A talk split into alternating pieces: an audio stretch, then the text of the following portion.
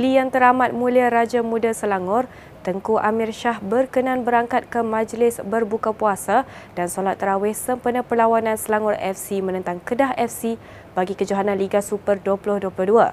Pada majlis tersebut, baginda berkenan menyampaikan sumbangan duit raya, jersey Selangor dan cenderamata sumbangan Menteri Besar Selangor Pemerbadanan atau MBI kepada 60 anak yatim dan kanak-kanak kurang berkemampuan. Mereka yang diraikan termasuklah 30 anak yatim dari Rumah Anak Yatim Paya Jaras, kelolaan Yayasan Islam Darul Ehsan, manakala selebihnya dari Projek Perumahan Rakyat Lembah Subang. Selesai solat terawih, baginda bersama kanak-kanak terbabit menyaksikan perlawanan Liga Super yang menyaksikan Selangor FC meraih kemenangan 4-1 menentang Kedah FC. Datuk Seri Anwar Ibrahim akan mempertahankan jawatan Presiden Parti Keadilan Rakyat Keadilan bagi penggal 2022-2024.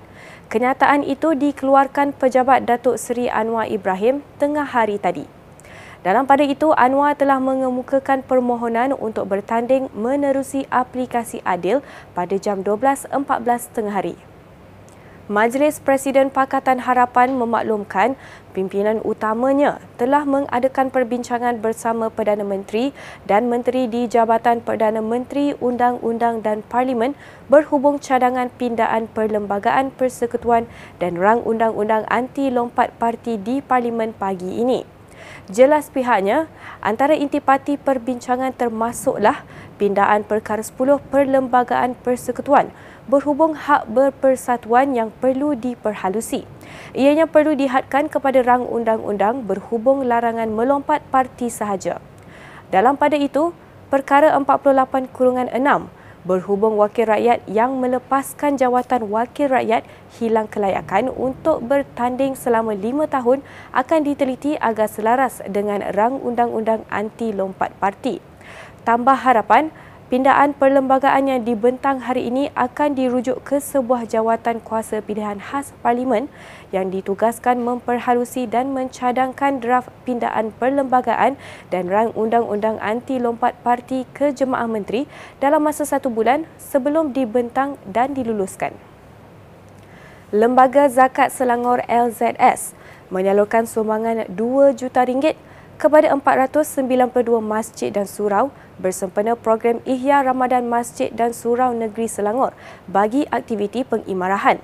Ketua Pegawai Eksekutif LZS, Muhammad Sabirin Muhammad Sarbini berkata, daripada jumlah itu, sebanyak 262 masjid akan menerima sumbangan maksimum sehingga RM5,000 manakala 230 surau lagi menerima sumbangan maksimum sehingga RM3,000.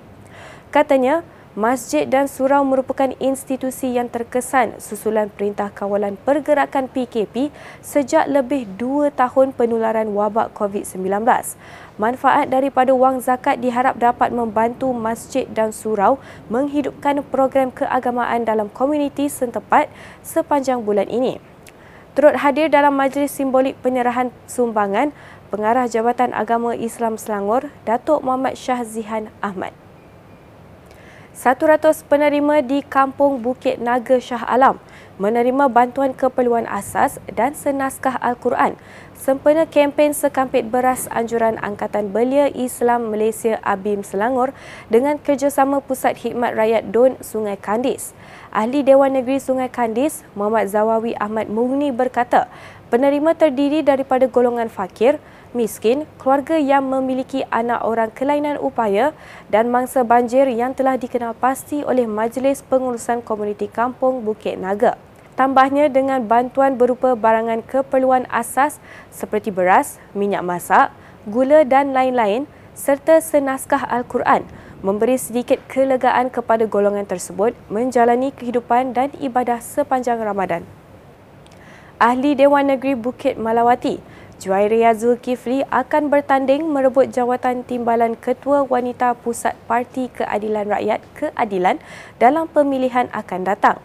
Jelasnya beliau yakin pasukannya mampu menawarkan kepimpinan baru dalam wanita keadilan berbekalkan pengalaman dan didikan Sri Kandi sejak 10 tahun lalu.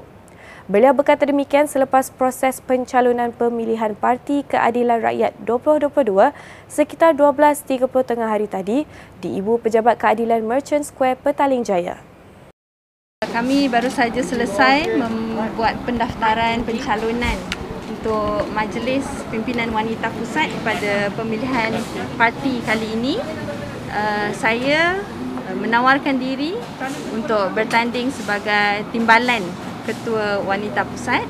Kami kali ini menawarkan diri, ya, saya sendiri bersama Datin Sarbina dan uh, saudari Aisyah adalah hasil eh, daripada didikan Sri Kandi 10 tahun lalu dan kami sebagai pelapis baru kami menawarkan kepimpinan baru dalam wanita keadilan pada pemilihan kali ini.